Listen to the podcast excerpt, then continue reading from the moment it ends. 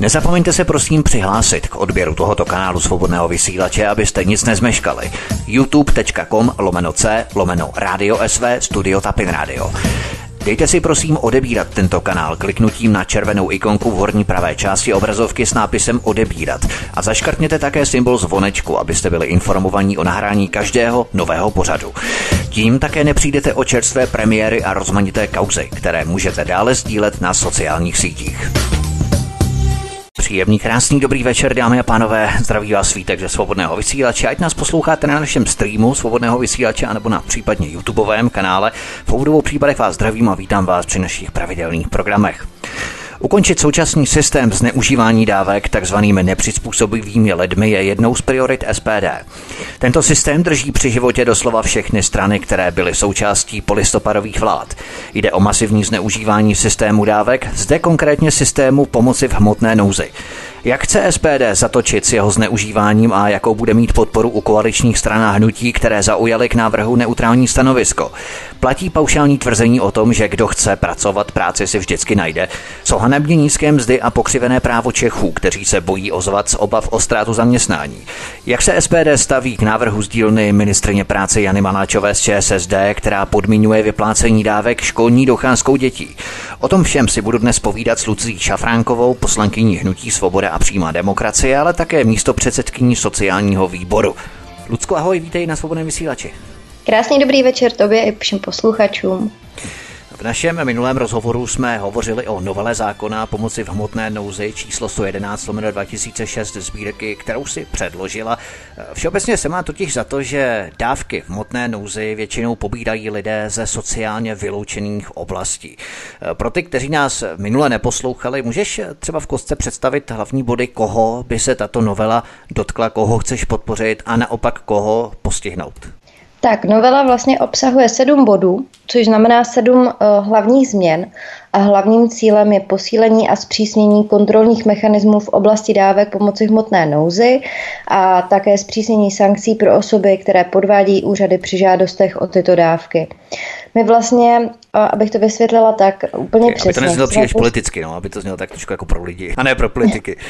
ano, my vlastně chceme postihnout osoby, které porušují buď to režim pracovní neschopnosti, neplní povinnosti osob evidovaných na úřadě práce, nebo dlouhodobě nespolupracují s úřadem práce při hledání zaměstnání, poškozují své děti a jejich budoucí šance tím, že třeba neposílají do školy a do posledního povinného ročníku školky a požadují pobírání dávek přes přestože nemají žádný jiný příjem z práce a podnikání, ani se o ně nějak nesnaží, eh, nebo byly z evidence úřadu práce vyřazeni. Eh, a také osoby, které požadují nebo pobírají doplatek na bydlení a odmítají do bytu a domu, který jim platí ze sociálních dávek stát, vpustit kontroly úřadu práce, aby ověřili skutečný stav a oprávnění pobírat tuhletu dávku. Ten hlavní účel tebou předkládané novely se nedotkne kohokoliv, kdo ztratí zaměstnání a ne vlastní vinou se ocitne ve finanční tísni, ale je zaměřený především na dlouhodobě nepracující občany, anebo ty, kteří vykonávají práci na černo, zatajují příjmy v rámci tzv. šedé ekonomiky, případně se práci soustavně vyhýbají. Máme tomu rozumět tímto způsobem tady. Tyto kategorie sorty lidí to postihne. Ano, můj návrh vlastně nezavádí žádnou revoluci, eh, nové povinnosti, nové sankce. Jen chce důsledně vymáhat právo a spravedlnost a taky oddělit osoby, které jsou dle zákona skutečně v hmotné nouzi a snaží se vlastními silami vlastně z téhleté situace dostat od těch ostatních, kteří systém zneužívají a okrádají tak potom daňové poplatníky. My tu řešíme systém dávek v motné nouzi, ale když se bavíme nebo když se budeme bavit skokově jenom chvilku o doplatcích na bydlení v souvislosti s takzvaným biznesem s chudobou, jak dochází k podvodům dnes v této oblasti? Protože předtím zavírali oči skoro všechny polistopadové vlády, jak jsem nadnesl v úvodu, jak k těmto podvodům dochází? Tak dochází k nim samozřejmě různými způsoby, zejména tak, že žadatel o dávku zatají skutečný stav, deklaruje, že bydlí v bytě sám, přestože ve společné domácnosti žije více osob, které by se mohly na nákladech bydlení jak nějakým způsobem podílet a zinkasuje doplatek, na který domácnost de facto nemá právo. Často jde také jen o fiktivní, finančně nadsazené nebo vymyšlené pronájmy mezi příbuznými a známými, které vlastně potom neodpovídají skutečným faktickým nákladům na bydlení a často jsou taky čerpány doplatky na nemovitosti, které nesplňují základní hygienické a žádné další standardy a tak dále. To znamená, že jeden příbuzný bydlí u jiného příbuzného v rámci podnájmu a tomu vlastně nadsadí cenu ohledně nájmu. Tak, jo. třeba. Mm-hmm. Ale těch způsobů je samozřejmě několik tak my tady nebudeme dávat recepty eh, lidem, aby toho začali zneužívat, protože ono je právě ošemetné eh, o tomto se bavit, protože někdo by toho mohl začít zneužívat a brát to jaksi návod eh, k tomu, jak obcházet tento systém. To se asi těžko dokazuje, že pokud člověk bydlí třeba doma s několika dalšími lidmi a vykazuje vlastně na úřadě práce, že v té domácnosti bydlí on sám pouze a nikdo jiný, to lze asi těžko dokázat, že? Samozřejmě od toho jsou kontroly právě od úřadu práce. Ty jsou hlášené, ne kontroly, to znamená, že on se může připravit. Samozřejmě může se připravit, ale myslím si, že ty kontroloři jsou opravdu dobří v tom, že tu kontrolu dokáží provést tak, aby skutečně zjistili ty skutečnosti toho, zda se tam vyskytuje více osob, nebo naopak, eh, že se tam ty osoby nevyskytují a podobně. Nicméně hlavně hmm. tyto návrhy směřují právě do takzvaných vyloučených lokalit GET, kde se tyhle ty jevy vyskytují zcela nejčastěji. Hmm. Co spekulace s pěstounstvím? Tady si ani nedokážu dost dobře představit, jak je možné obejít ten systém v této oblasti. No tak tady se systém zneužívá jiným způsobem. Částečně to zapříčiněno třeba takovou mezerou v zákoně, kterou my chceme zaplnit. Jde vlastně o to, že takzvaná odměna pěstouna, přestože je standardním zdanitelným příjmem, se bezdůvodně nemusí uvádět jako příjem v žádostech o dávky hmotné nouze. Takže vlastně osoby, které takto pobírají hodně přes 10 tisíc korun, jsou vlastně z pohledu zákona osobami bez příjmu a s nárokem na dávky, na rozdíl od občanů, kteří berou nízké mzdy a přiznávat je musí a často proto ani dávky nedostanou. Ale největším problémem je spekulativní rodinné pěstounství mezi příbuznými, hlavně v nepřizpůsobivých komunitách a rodinách, kde si vlastně dítě berou do pěstounské péče prarodiče, přestože rodiče dítěte žijí a mohli by se o něj starat. Často kolikrát žijí i v jednom domě, v jednom místě, bytě a stýkají se a tuto změnu podnikají kvůli zvýšení příjmu domácnosti z dávek. Prarodiče totiž mají navíc k dítěti vyživovací povinnost a dalším negativním uh, Dalším negativem je v tomto uh-huh. typu pseudopěstounských rodin často péče o děti na katastrofální úrovni. Výjimkou vlastně není ani násilí, ani týrání. A v čem je to vlastně výhodnější, když si prarodiče přisvojí jaksi pěstounský dítě? Pěstoun bere víc než normální standardní rodina, biologická rodina? Ne, tak když si, přisvojí, když si vezme do pěstounské péče dítě v příbuzenském vztahu, tak to znamená to, že bude brát takzvanou odměnu pěstouna. S tím, že odměna pěstouna se nezapočítává jakoby do příjmu k tomu, aby mohl získat další dávky tak znamená, že se nezapočítává vůbec. A my chceme, aby tato odměna pěstouna se započítávala do příjmu. Stejně tak, jako se započítává třeba do, do daňového přiznání u příjmů ze závislé činnosti a podobě. Tam aha, už to je aha. úplně běžné. Takže pěstouni byli tímto zvýhodňovaní v podstatě, že se ta dávka do pěstounství nepočítala do těch příjmů. Samozřejmě, protože potom vlastně pokud se nepočítá, tak má potom další nároky, například na dávku na živobytí, doplatek na bydlení a, a další. Aha, ano, to znamená fiktivně nebo opticky vzniká dojem vlastně, že nebere nic nebo že nemá žádné peníze. On bral jednak tedy pěstonskou dávku, kterou jakoby opticky nebral oficiálně, čili fakticky tam docházelo k tomu, že on mohl brát jiné dávky, protože úřad vlastně viděl, že on nic nemá. Jak se? Tak, tak uh-huh, prostě ta dávka uh-huh. se nebere jako příjem a tím pádem vlastně má nárok potom na další dávky a to potom udělá tu velikou cifru. Hmm. Právě toto chceme teďka tímto způsobem napravit, ale zatím pouze u dávek pěstounství týkající se příbuzenské péče. Nechceme tam zatím dávat eh, klasické náhradní pěstouny. Ten marasmus se vleče už dlouhou dobu a přece jenom tvá předkládaná novela přináší určitou formu represe. Jak se k této novele staví ministrině práce a sociálních věcí Jana Maláčová z ČSSD nebo také šéf agentury pro sociální začlenování, což je státní agentura David Beňák. Hovořila si s nimi, mají oni nějaké výhrady nebo vyjádřili pro tvou novelu podporu? Tak s panem Beňákem jsem uh, nějak nehovořila. Vláda dala této novele neutrální stanovisko a off record mi mnozí říkají, že novela řeší zásadní a důležité věci, jde správným směrem, ale samozřejmě paní ministrině Maláčová z Ministerstva práce a sociálních věcí a jiní koaliční či opoziční politici navenek vlastně novelu kritizují s tím, že mi vytýkají údajné technické a legislativní nedostatky, ale je to jenom v obecné rovině. Například ve sněmovní debatě na adresu novely nezazněl ani jeden jediný konkrétní kritický věcný argument, takže obsahově jsem neslyšela žádnou kritiku zatím. Hmm, ono to bylo vlastně v prvním čtení, že ten zákon, teď půjde ano, do druhého čtení. Ještě. Jasně, bylo přeručení, k tomu se ještě potom ještě dostaneme. Eh, právě ale šéf této státní agentury pro sociální začlenování David Beňák navrhl v Janově úlitbu lidem z GET a to, že si mohou v podstatě dávky ponechat, i když už si to dítě jejich začne vydělávat, aby si ta rodina nemyslela, že kvůli pracování toho dítěte se má dávková rodina potom hůř. Takže logicky, když dítě začne pracovat, rodičům se na dítě vezmou dávky. A právě to chce David Beňák uchovat nebo ponechat. Jak se k tomu stavíš ty? To potom dítě může brát dávky třeba do 60 let do smrti rodičů, protože pořád zůstávají jejich rodiči, nebo pořád zůstává to dítě jejich dítětem, že jo? Ano, ale já na to mám jednoznačný názor, že musí platit absolutní rovnost před zákonem. Nemůže být žádné výjimky, žádná diskriminace, ať už negativní, ani pozitivní. 7. ledna jsme se dozvěděli, že Ministerstvo práce a sociálních věcí plánuje od července zpřísnit pravidla pro uchazeče o zaměstnání. Kdo si práci aktivně nehledá a nespolupracuje s úřadem práce, může přijít o dávky na 9 měsíců místo dnešních 6 měsíců.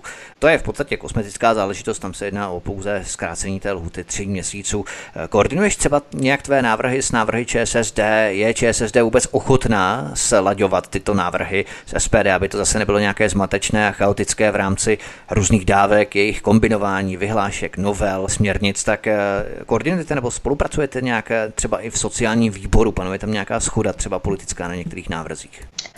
Tak eh, ČSSD postupuje od jakživa docela dost solově, hlavně paní ministrině Maláčová, Moje novela zákona o hmotné nouzi, o které se tady bavíme, byla časově první, navíc řeší jednu uzavřenou specifickou oblast, a to nepojistných dávek dávky pomoci v hmotné nouzi. Zákon o zaměstnanosti pak řeší trochu něco jiného, ale primárně pojistné dávky podpory v nezaměstnanosti. Potíž ale je, že může být metodika posuzování oprávněnosti vyplácení dávek hmotné nouzy sjednocená. Ale v praxi se běžně setkáváme s tím asi všichni, že ta rozhodnutí úřadů jednotlivých bývají často nepředvídatelná. Co úřad, to jiné rozhodnutí v tom též případě. Řešila si to i třeba s dalšími odborníky z úřadu práce, takže ten lidský faktor úředníka bude stejně věčným problémem. Nikdy vlastně nevíme, jak ten úředník rozhodne, on občas rozhodne i tak z našeho pohledu, jak se mu chce, prostě rozdílně, co úřad, to jiné rozhodnutí. Jak tohle ošetřuješ? Tak tohle jsme taky s odborníky řešili. Spíš šlo o individuální záležitosti, často o jednání vlastně ve strachu nebo pod nátlakem, ale metodika jako taková je jednotná. Určitý problém eh, já potom vnímám v takzvaném správním uvážení, kdy v zákoně stojí, že orgán pomoci v hmotné nouzi nějakou dávku odebrat může a to se snažím svou novelou zpřesnit. Kdyby bylo jasně definované, kdy úřad práce dávku jednoznačně odebere a nebylo by tam už žádné možná. Ty si přednesla projev v rámci sedmi změn, o kterých si hovořila této předložené novely na 40. schůzi sněmovny 11. února. Nicméně bod jednání v rámci této tvé předložené novely byl v prvním čtení přerušený. Proč? Z jakého důvodu k tomu přerušení došlo? Tak bylo to čistě z časových důvodů, protože skončil 19 hodin jednací den a aha. nebylo odhlasováno jeho prodloužení. Aha, aha. Já myslel, že právě poslancům třeba něco vadilo a poslali to k dopracování, tak to ne. Ne, ne, ne, zatím tam žádný návrh nepadl a samozřejmě teďka na březnové schůzi by se mělo pokračovat dál v projednávání. A jak by si prognozovala ten další vývoj ohledně této novely? Myslíš, že bude na tom panovat koaliční schoda, že i když je SPD v opozici, tak eh, byste mohli s tímto návrhem úspět i u koalice? Tak já si myslím, že vlastně eh, velký problém eh, vyloučených lokalit vnímáme ve sněmovně téměř snad všichni a eh, že tam nějaký zájem je, vnímám celkem pozitivní zájem, ale uvidíme, jak to celé dopadne. Já pořád říkám, že naděje umírá poslední, takže budeme dál pracovat a bojovat za to, aby jsme novelu dostali do druhého čtení. Co třeba lobby neziskových organizací, které ten problém nechtějí řešit, ale udržovat, protože jim z toho kinou nekonečné peníze, které budou jaksi vrážet pořád do takzvaného řešení problému a udržování toho problému, ale v podstatě některé politické strany jsou přímo navázané anebo velmi vstřícné k požadavkům neziskových organizací. Eh, víš třeba tady nějaké problémy? Tak já jsem zatím nic takového nezaznamenala, spíš dostávám eh, podporující e-maily od lidí, eh, že s tím naprosto souhlasí, že už to mělo být dávno a včera bylo pozdě a podobně, ale nic takového jsem zatím já osobně nezaznamenala. Po našem minulém pořadu se mě ozvalo několik posluchačů na můj redakční e-mail svobodného vysílače, kteří rozporovali tvé prohlášení všeobecně, že kdo chce pracovat, práci si vždycky najde. A rozhodně nejde o nějaká líná nemakačenka, jak se rádi vykreslují některými pravicovými poslanci nebo poslanci z pravicového eh, spektra. Eh, když jsem pročítal ty jejich e-maily, povšiml jsem si, že jejich hledání práce spojuje jeden společný vzorec. Firmy nabízely minimální vzdu plus zbytek bokem. Nejednalo se o navíc nadnárodní korporace, ale tady se v tomto případě nebo v těchto případech se jednalo o velké a bohaté české firmy s českými vlastníky. Eh, jak je možné, že třeba řidič kamionu bere 12 tisíc korun čistého, myslím oficiálně. Jak bys na to odpověděla? Tak eh, já bych prvně vysvětlila, že eh, možná to bylo špatně pochopeno. Eh, hlavně se jednalo o to, protože moje novela právě směřuje k těm, kteří dávky dlouhodobě zneužívají, obcházejí zákony, ale určitě nesměřuje ke všem slušným lidem. Tam právě někteří naši spoluobčané zůstávají na těch dávkách i několik let, někteří nepracují prostě celý život a to je špatně. Takže to bylo myšleno na tyto osoby ale určitě ne na ty, kteří si práci aktivně hledají, mají snahu. Ale teďka zpátky k tomu, kdo věci, na které se ptal. Uh-huh. To je absolutně pro mě nepřípustné obcházení zákona a okrádání státu na veškerých odvodech eh, a zaměstnance na nemocenské a důchodu. Jsou to vlastně špinavé praktiky a často je zneužívají takzvané agentury práce. Jakmile se o tomto uchazeč dozví, tak by měl určitě neprodleně okamžitě informovat úřad práce a úřad inspekce práce. A určitě by s tím neměl otálet, protože takto to vůbec nesmí fungovat. Právě protože ti lidé opravdu jsou rozhořčení, že opravdu za tím mzdy se jim nechce dělat, protože ty firmy jednoznačně obcházejí zákony a berou své zaměstnance na hůl na zdravotním i sociálním i v rámci okřesávání částí výplat, ale koresponduje to i s tím, co jsem naznačoval minule, že za tak hanemně bízné mzdy se nikomu prostě skutečně dělat nechce. To jsou mzdy pro zahraniční gastarbajtry a ne pro českého dělníka. Pracovní právo podle zákonníku práce je v České republice velmi slabé a ohrožené skupiny jako třeba matky s dětmi vydrží skoro až nemožné proto, aby si tu práci udrželi. Nebylo by třeba efektivnější z pozice SPD se pokusit eh, posilovat odborová práva Čechů na pracovištích, jednoduše přiblížit pracovní právo v České republice tomu evropskému, tak aby se lidé méně báli ozvat se v případech, kdy mají pocit, že se jim děje nějaké bezpráví nebo nějaká křivda na pracovišti bez obav ze ztráty toho zaměstnání. Vys, ono okřídlené, může jít, čeká deset dalších ve frontě a tak dále a tak dále. Tak já bych ještě znovu jakoby chtěla zdůraznit, že jsem určitě nikoho osobně neosočovala a opravdu jakoby se to týká hlavně těch lidí, kteří aktivně právě zneužívají sociální dávky ve prospěch, našli veškeré takzvané díry v zákoně, jak některé věci obejít a zkrátka se vymlouvají na to, že práci si nedokáží sehnat, nemůžou a mnoho dalšího. Zkrátka prostě pouze zneužívají sociálních dávek a peněz daňových poplatníků.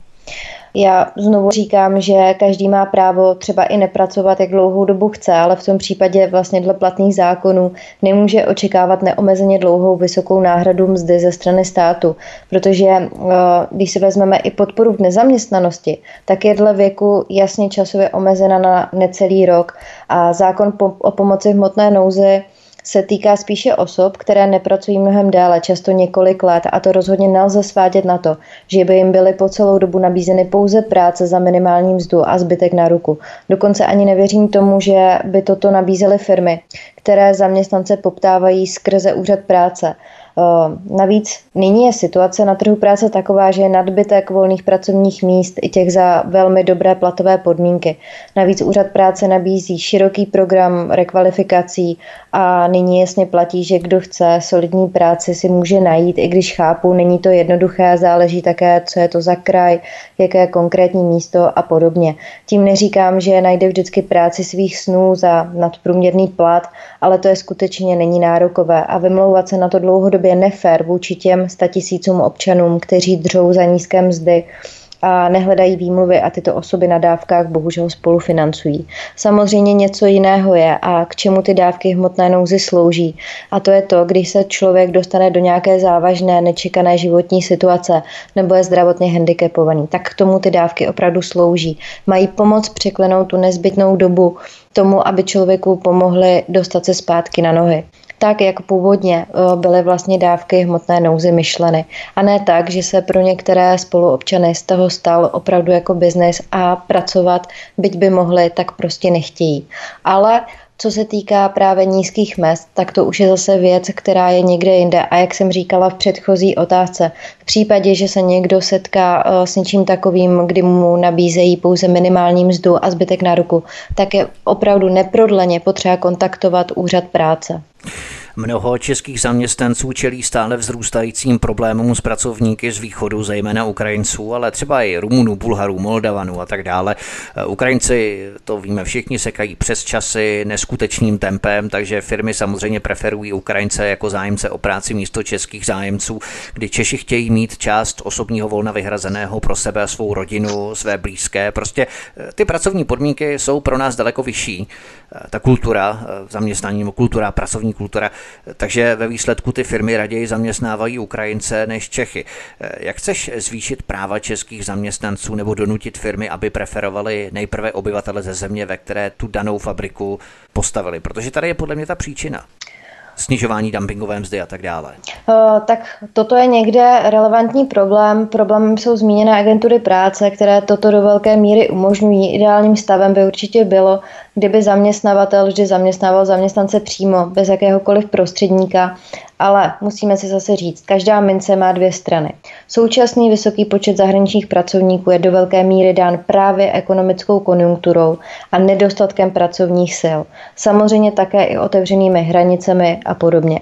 A určitým regulativem může být nastavení podmínek pro vydávání pracovních povolení, a pak také pochopitelně zvyšování minimální mzdy, které by obecně tlačilo na růst mest v celé, v celé ekonomice a pak také tvrdé kontroly a vymáhání práva v této oblasti. Hovoří poslankyně parlamentu České republiky hnutí SPD Svoboda přímá demokracie Lucie Šafránková, která je zároveň místo předsedkyní sociálního výboru. Posloucháte svobodný vysílač, od něhož vás zdraví vítek a po písničce se podíváme na záškoláctví. Pokud vaše děti chodí za školou, zbystřete uši, my vám poradíme, jak na ně. Hezký večer. Poslankyně hnutí Svoboda a přímá demokracie Lucie Šafránková, také místo předsedkyně sociálního výboru, je hostem u nás na svobodném vysílači. Zdraví vás vítek od mikrofonu. My pokračujeme dále po písničce v našem povídání. A jak jsme slíbili před písničkou, podíváme se na záškoláctví. Podívejte se třeba dětem do žákovské knížky, kolik mají omluvenek, protože možná to vám bude ku prospěchu.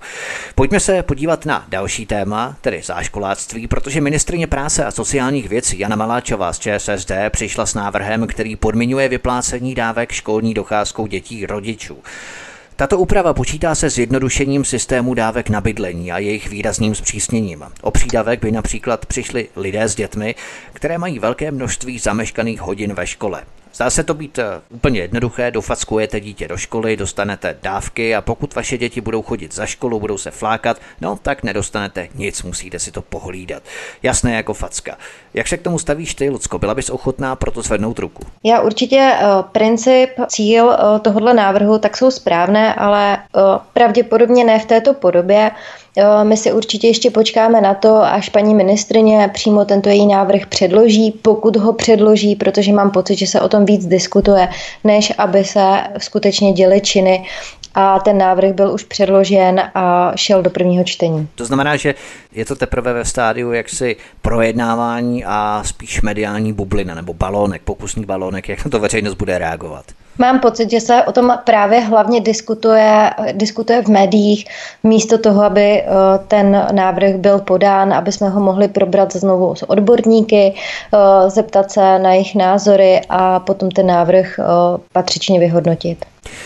Předseda SPD Tomio Okamura tvrdí, že tento bod ministrině práce Jana Maláčová ukradla SPD, že je původně váš. Ovšem SPD hovoří pouze o podmínění vyplácení dávek docházkou do posledního ročníku mateřské školy, zatímco Jana Maláčová má zřejmě na mysli docházku do základní školy, čili jaksi rozšířeně pojato. Jak tomu rozumíš ty? Došlo z úst paní ministrině k nějakému zpřesnění toho návrhu? Pro koho nebo koho se to vlastně týká?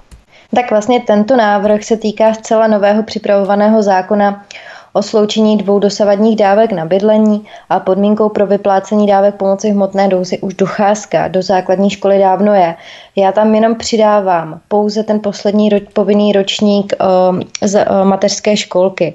Jo. Takže určitě tam nějaká inspirace, inspirace pro paní Maláčibou byla z našeho návrhu, protože už jednou bylo to tuším na konci minul, ke konci minulého roku, tak jsme měli jedno sezení s paní ministriní, kdy jsme právě řešili sloučení doplatku a příspěvku na bydlení. Bohužel potom návrh byl stažen, potom to jsme to dlouze diskutovali, tak už nenavazovala ani žádná další pracovní schůzka nad tímto návrhem a my už jsme nechtěli rozhodně dál čekat, protože si myslíme, že situace právě ve vyloučených lokalitách, různých getech je natolik kritická a natolik zoufalá, že už je potřeba něco s tím dělat. Takže jsme udělali celý úplně nový návrh a samozřejmě některé ty body, které jsou v našem návrhu, tak by se pravděpodobně měly přelínat i do návrhu, který vlastně teďka vytváří paní ministrině Maláčová, ale zatím nemám tušení, kdy eh, její návrh bude do poslanecké sněmovny předložen.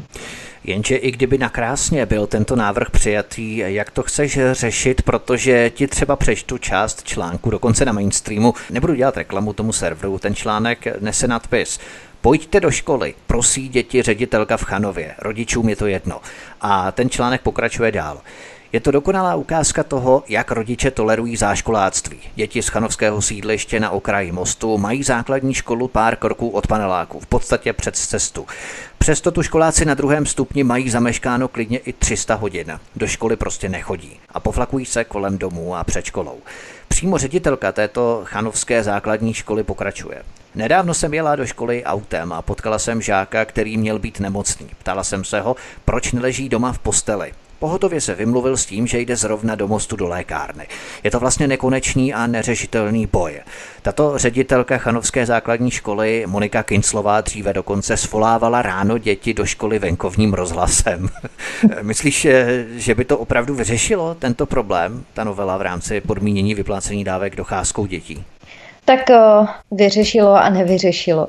Ono je to strašně těžké a komplikované téma do hloubky. Samozřejmě, pokud rodiče nebudou dostávat jakékoliv sankce, eh, dál se nechají tímto způsobem eh, dovést k tomu, že ty děti do té školy chodit nemusí, tak se samozřejmě nic dít nebude a bude jim úplně jedno, jestli dítě ráno vstane, půjde do školy nebo ne.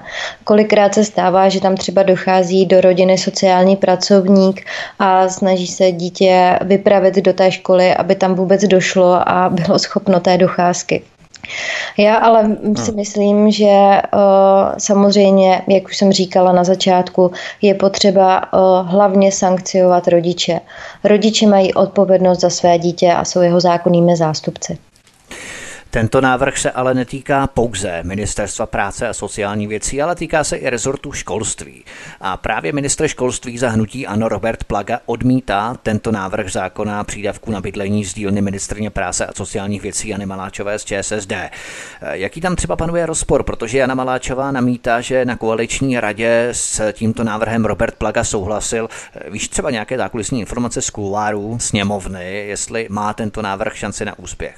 Tak spíše ne. Vztahy v koalici jsou na bodu mrazu. Navíc je taky zde faktor času, blízkost voleb a podobně, takže uh, vřevnivost, každá strana by nejraději přišla teďka s vlastním zákonem a podobně.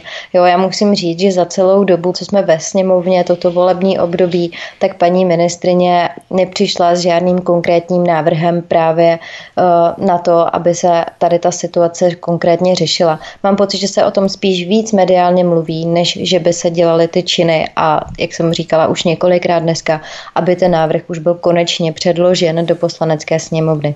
Je to takové mediálně vděčné téma. Ministrině práce Jana Maláčová totiž také uvedla, že chce za pomoci evropských fondů nastavit systémovou sociální práci obcí nebo v obcích. Ředitelé škol a starostové by mohli totiž požádat například o peníze na dodatečné školní psychologii nebo sociální pracovníky, pokud obce vykazuje samozřejmě znaky vyloučené lokality. Máš pocit, že by tohle opatření zvýšilo šanci dětí z těchto vyloučených lokalit nebo regionů na lepší budoucnost, že prostě další školní psychologové a další sociální pracovníci pomůžou řešit tu neutěšenou situaci, že to není jenom sypání peněz do neziskového sektoru, který je v podstatě na dávkovém biznisu napojený.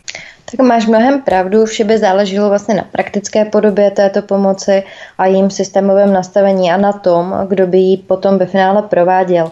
Zda veřejná zpráva nebo delegované neziskové organizace, anebo o, zda by si toto mohly vlastně režírovat obce a školy sami. Každopádně v mnoha případech právě v těch vyloučených lokalitách je situace už více než tragická a kromě represacelných sankcí, čemuž tito rodiče rozumí, už moc šancí nevidím. Já bych se ještě před píšničkou chtěl vrátit eh, k tomu, že vlastně my jsme tady měli předražené zakázky v lednu a v únoru, mediálně velmi rozebírané v rezortech dopravy a obrany pan ministr Kremlík, bývalý ex-ministr Kremlík a tak dále, ale pod tím vším zapadly obdobně předražené zakázky na ministerstvu práce a sociálních věcí, protože výbor pro sociální politiku, jehož si místo předsedkyní, vyzval ministrině Maláčovou k podání komplexní informace o důvodech předražení všech rezortních zakázek v oblasti dodávek informačních systémů, včetně doložení konkrétních smluv k těm jednotlivým faktorám a přehledům nákladů na externí subjekty, které se na těchto projektech podílely. Eh, jenom eh, opravdu telegraficky, jak se na ministerstvu práce kradlo, o jaké eh, předražené projekty šlo a jaká je zhruba částka, na které se opět zase kdo si napakoval. Co vlastně se odehrálo na tom sociálním výboru? K čemu jste ministrině práci vyzvali? Tak celkově je to v řádu vlastně jednotek miliard a v nejhorších tradicích rezortu od Zdrábka a Šišky přes ministrině Marksovou až po současnost. No a abych se vrátila k tomu výboru, na který se ptáš, tak výbor pro sociální politiku paní ministrině požádal, aby předložila návrh krizového řešení vlastně pro zachování provozu současných informačních systémů výplaty sociálních dávek pro případ vypršení občního práva na základě již dvakrát prodloužené smlouvy Ministerstva práce a sociálních eh, věcí vlastně ze společností OK systém za situace, že nedojde, že nedojde vlastně k nasazení nových informačních systémů do 31. prosince 2020, což bohužel už vlastně no. reálně hrozí. A proč by se to mělo změnit? Protože ten systém je funkční, tak proč by se měl přepřát na systém nový? Tak samozřejmě uh, problém uh, eh, ICT v rezortu MPSV se už táhne několik let a uh, dož mělo by tam dojít vlastně ke změně. My jsme o tom několikrát hovořili a ještě, uh, abych dokončila, uh, co by měla uh-huh. ministrině Maláčová udělat, tak by také měla vlastně předložit návrh uh, nově připravovaného dokumentu Ministerstva práce a sociálních věcí a to je strategie rozvoje ICT rezortu Ministerstva práce a sociálních věcí na období 2000 2021 až 2024. Jehož zpracování bylo Ministerstvem práce a sociálních věcí vlastně uloženo na základě kontrolního závěru Nejvyššího kontrolního úřadu. To je vlastně problém, pokud ministrně Maláčová zprávy o hospodaření v minulých letech předloží, tak vlastně si odpiká to všechno za pana Šišku, exministra Drábka i exministrině Marksovou Tominovou. Není to tak vlastně, že to všechno bude koncentrované na ní a ona vlastně se stane tím hromosvodem za ty všechny nezdařené a předražené zakázky, které tím rezortem prošly v minulých letech? Tak jo, co já si vzpomínám, tak ještě vlastně před paní Maláčovou byla paní ministrině Němcová, která v rámci tady těch zakázek podávala tuším 11 trestních oznámení. Takže o, spíš si říkám, že za vlády ČSSD se tam skutečně nic nemění, pořád se pokračuje v tom stejném, jsou tam o, neustále zjištění nebo byly tam zjištění nejvyššího kontrolního úřadu a nás zkrátka na výboru teďka bude zajímat, o, jak to bude s vývojem dál, co nastane, když to nepůjde a podobně. Ono právě možná exministrině práce a sociální věcí Němcová, proto tam byla takhle krátce, když podala tolik trestních oznámení, že? To nedokážu posoudit. Já rozumím. Mimochodem ještě před písničkou, když tu řešíme ministrině práce Janu Maláčovou, tak jistě jsme všichni zachytili zprávu o tom, že Komise pro spravedlivé důchody, kterou Maláčová ustanovila, tak tato Komise pro spravedlivé důchody prohlásila, že živnostníci platí příliš nízké důchodové pojistné a právě proto navrhuje zvýšení odvodů pro OSVČ v dokumentu nazvaném Architektura nového systému. Co říkáš na to, že Jana Maláčová chce peníze na důchody tahat opět z kapes živnostníků? No tak vlastně všechny polistopadové vlády, že jo, otázku důchodu OSVČ ignorovali, neriskli jim, cel, neříkali jim vlastně celou pravdu o důchodech, nevarovali je a neupozornili na více finančně, finan, na více finančně zatěžování i jinde, hlavně ty drobní živnostníci. SPD určitě nebude podporovat plošné zvýšení vyměřovacího základu OSVČ na důchodové pojištění aniž by bylo nějak razantně kompenzováno jinde a výraznou, třeba výraznou úlevou na daní z příjmu cestou zvýšení hranice výdajových paušálů nebo takzvanou nízkou paušální daní. Cestou jsou vlastně i individuální fiktivní konta u České zprávy sociálního zabezpečení, kde by každý viděl výši svého budoucího důchodu při stávajících odvodech a dle toho by si dobrovolně mohl spořit víc. Já říkám, že je povinností státu včas občanům, včetně osobám samostatně výdělečně činným, ukázat cesty a nástroje k důstojným důchodům a umožnit jim je například i výraznější podporou dobrovolného spoření nebo penzijního, ale i životního stavebního spoření, hypoték a půjček výsledek. To je také životní spoření, penzijní spoření za 30 let, 40 let. Teď eh, nastává turbulentní doba, kdy se rýsuje a kdy je další krize, finanční krize, která se rýsuje. Kola inflace se roztáčí ne- neuvěřitelným způsobem, to ještě budeme probírat po písničce. Věř nějakým společnostem, které ti řeknou, že za 30-40 let ti začnou vyplácet důchody. Jo, já takové penzijní spoření mám a taky zvažuju, jestli vůbec nevypovím tu smlouvu, protože za 30-40 let kdo ví, co bude. Jako jo. Samozřejmě, ale tady jde o nějakou garanci například. Jo, když jsem si třeba četla vyjádření pana Kovandy, tak vlastně ve výsledku by třeba OSVČ, který utrží měsíčně průměrně 30 tisíc korun měsíčně a uplatňuje potom 60% výdajový paušál, tak zaplatí na měsíčním odvodu skokově o 60% více. Jo, protože teďka současně vlastně třeba platí 2,5 tisíce a hned by skočil na částku 4 tisíce, asi 69 korun.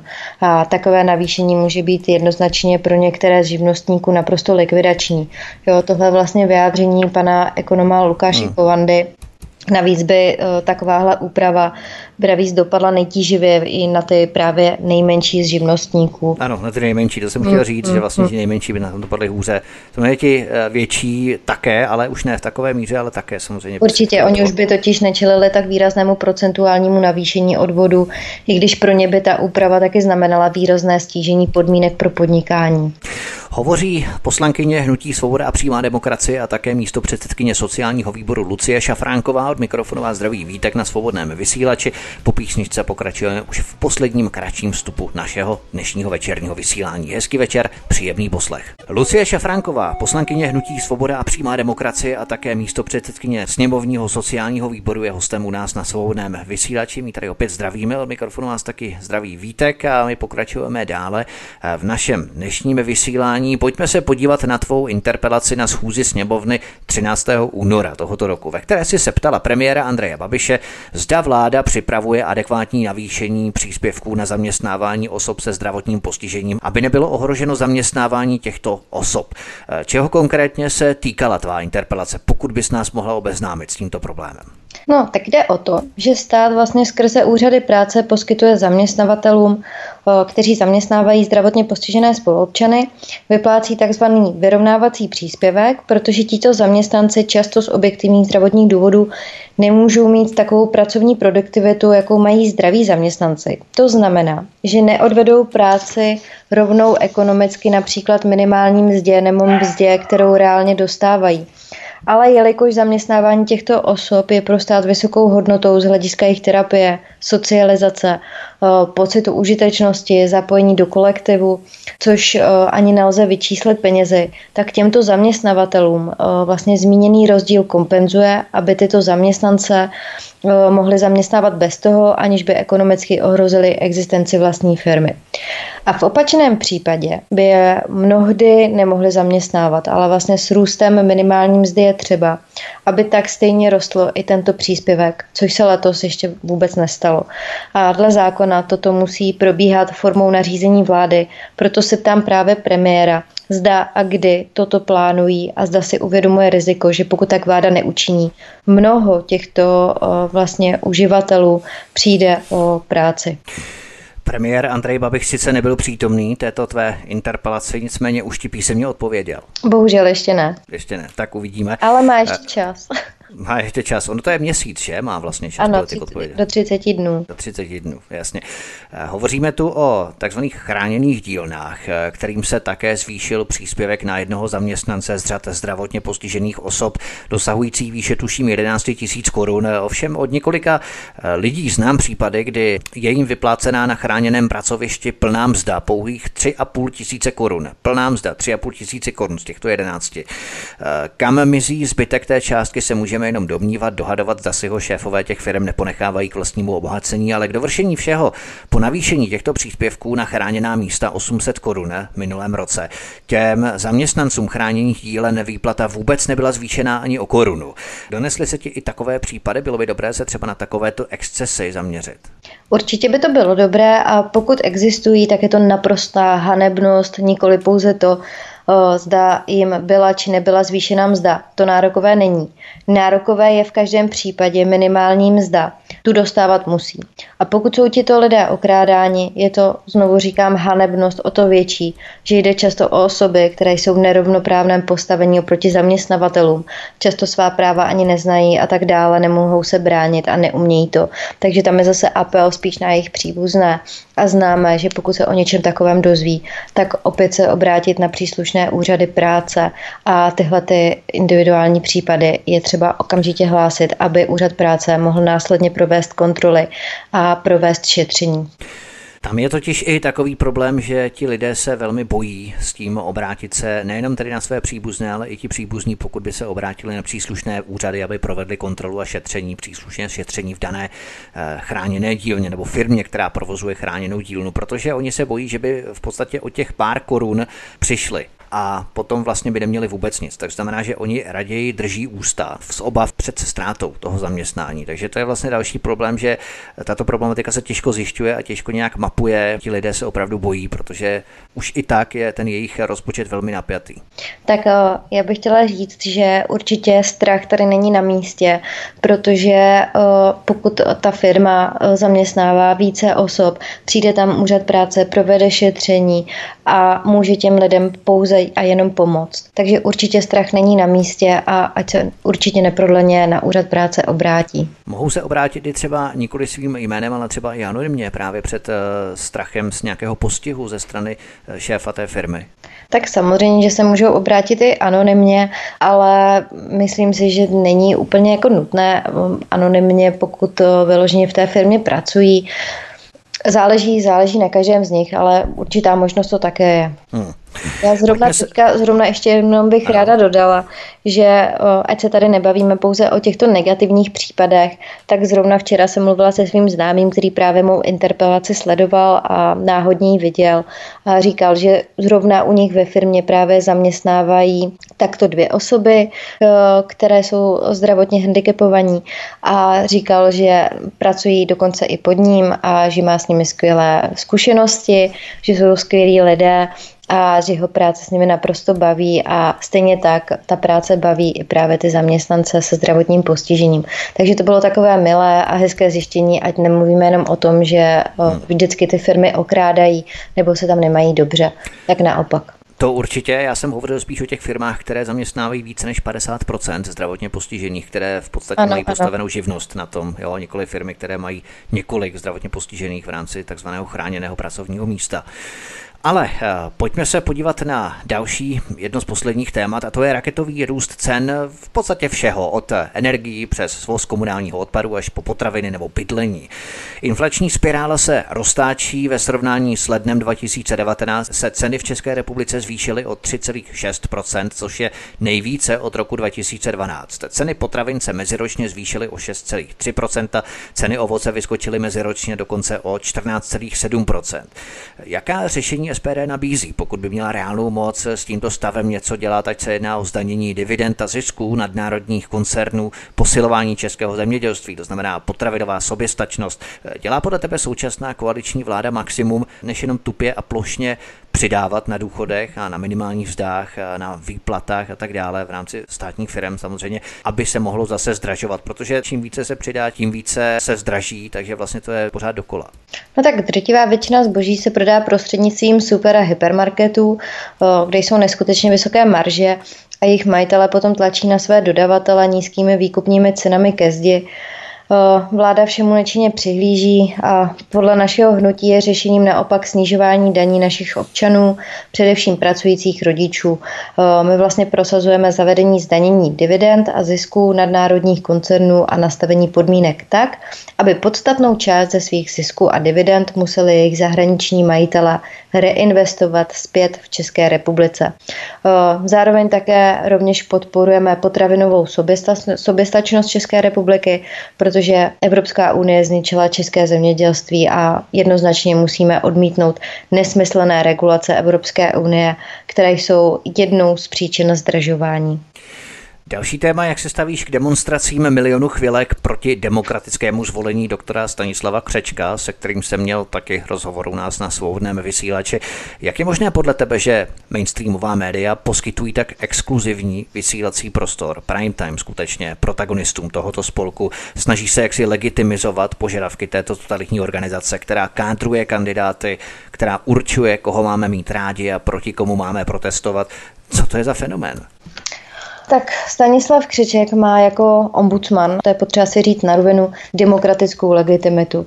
A milion chvilek vlastně s pochybňováním jeho volby popírá demokracii a zvolení uh, Stanislava Křečka ombudsmanem, tak uh, my jsme v SPD podpořili jako všichni poslanci, protože měl ze všech kandidátů vlastně nejbližší názory našeho programu a Stanislav Křeček v minulosti již byl zástupcem ombudsmana a má tak zkušenosti s vedením této instituce.